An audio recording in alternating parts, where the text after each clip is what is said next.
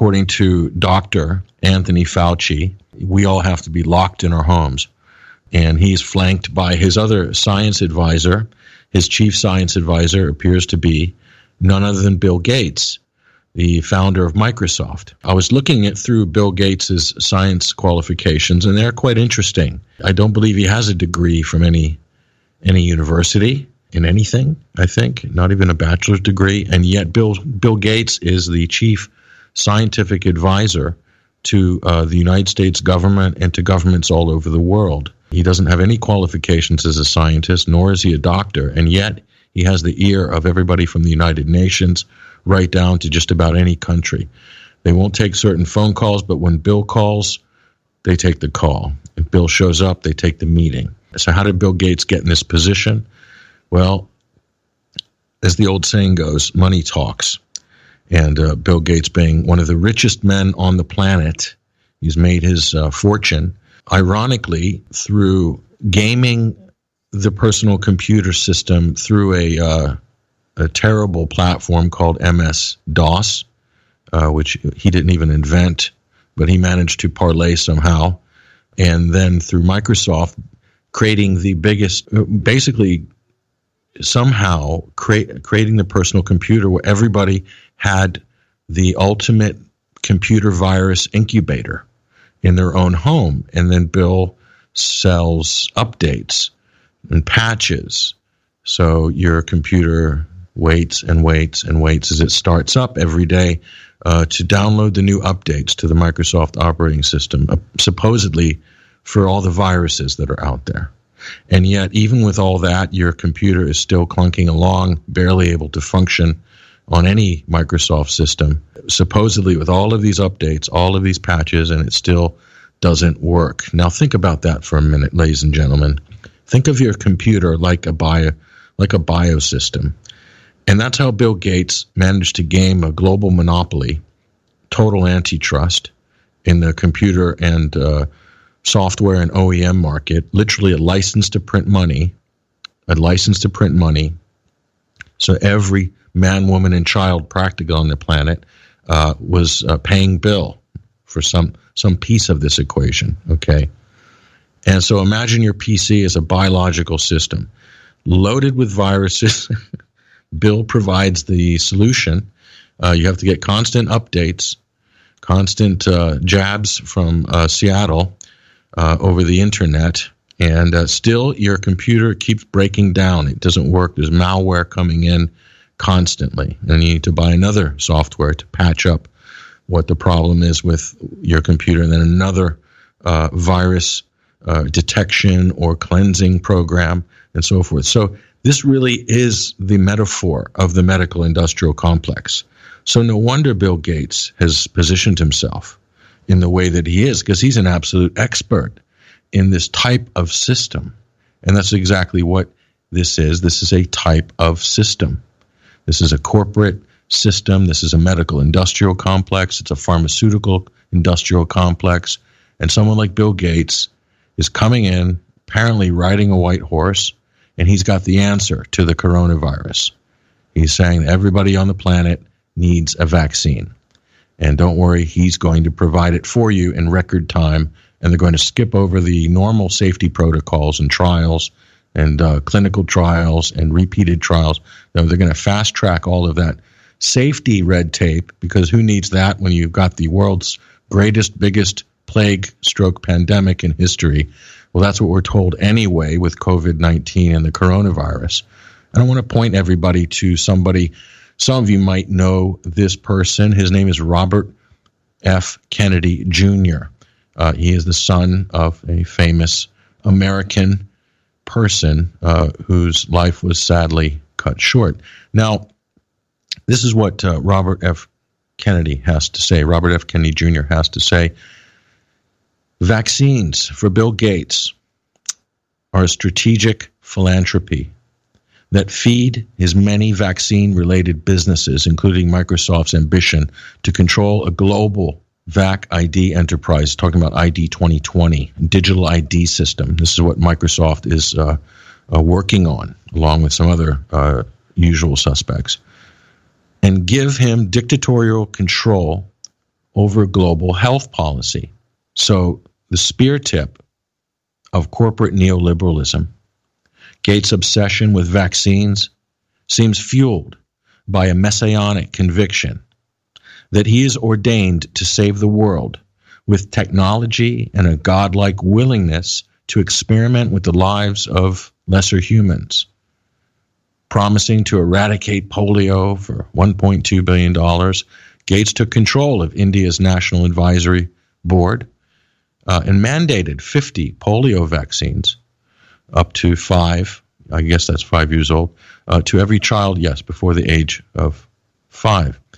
Indian doctors blamed Gates, blamed this, his campaign for a devastating vaccine strain polio epidemic that epidemic that paralyzed 496,000 children between the year 2000 and 2017. I'll continue with Robert F. Kennedy's statement here, which is available on his Instagram account just a few days ago. He continues In 2017, the Indian government dialed back v- Gates's vaccine regimen and evicted Bill Gates and his cronies from the National Institute there in India. Polio paralysis rates dropped precipitously. And in 2017, the World Health Organization reluctantly admitted that the global polio explosion is predominantly vaccine strain, meaning it is coming from Gates's vaccine program. The most frightening epidemics in the Congo, in the Philippines, uh, Afghanistan are all linked to Gates's vaccines. By 2018, three quarters of global polio cases were from Gates's vaccines. In 2014, the Gates Foundation funded tests of experimental HPV, it's a human papillomavirus, vaccines developed by GlaxoSmithKline, GSK, and Merck Pharmaceuticals on 23,000 young girls in remote Indian provinces. Approximately 1,200 suffered severe side effects, including autoimmune and fertility disorders. Now, let me repeat that autoimmune and fertility disorders. Seven of those 1,200 died. The Indian government investigates, they investigated and charged that Gates funded researchers committed pervasive ethical violations, pre- pressuring vulnerable young, and I, I'll put my caveat in there, young and poor village girls into the trial, bullying parents, forging consent forms, refusing medical care to the injured girls. The case is now in the country's Supreme Court. In 2010, the Gates Foundation, I, I suppose that's the Bill and Melinda Gates Foundation, funded a trial of GSK's experimental malaria vaccine, killing 151 African infants causing serious adverse effects, including paralysis, seizure, febrile convulsions to 1,048 of the 5,049 children. Continue to slides two and three. There's so much more of this. That's Bill Gates.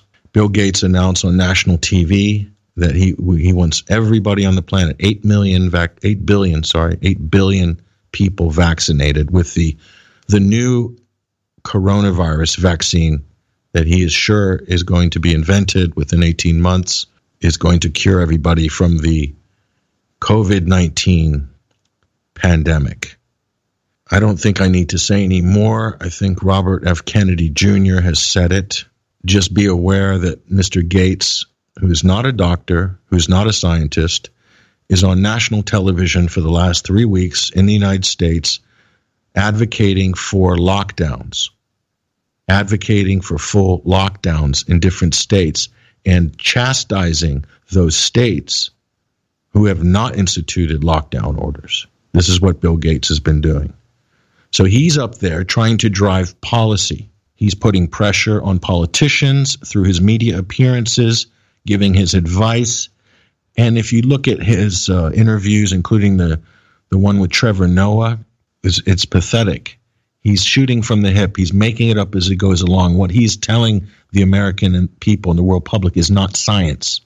The decision to lock down countries, to shut down their economies, to shut down society, to quarantine whole countries, whole states for a respiratory virus, there is no scientific precedent for this. There is none. So there have been no scientific studies on the effectiveness or the collateral damage that could result from such a quarantine just in the epidemiological area of the study. In other words, it's not going to stop the virus. Well, the reality is, and what Dr. Scientific Expert Mr.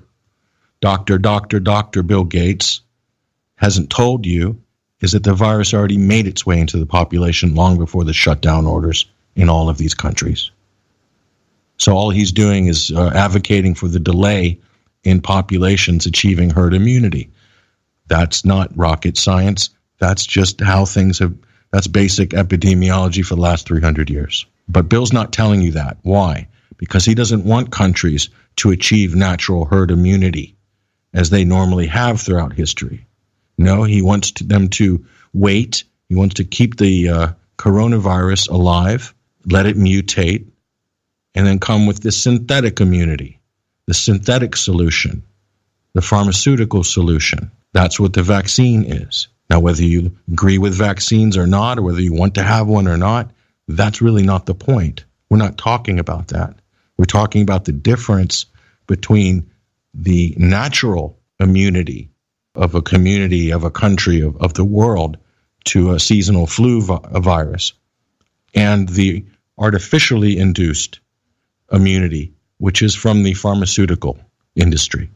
And I don't have to remind people about the record of the pharmaceutical industry. It's not great, despite how many uh, statistics people can throw out about how many lives have been saved and we've eradicated this, we've eradicated that. I've just given you one small result of how it can go horribly wrong. That's just food for thought. Okay. The theme for today's show is sovereign immunity. We're going to take a short break and connect our next guest, uh, Sir Julian Rose, on the other side. Very much looking forward to this conversation. I'm your host, Patrick Henningsen. This is the Sunday Wire. We'll be right back.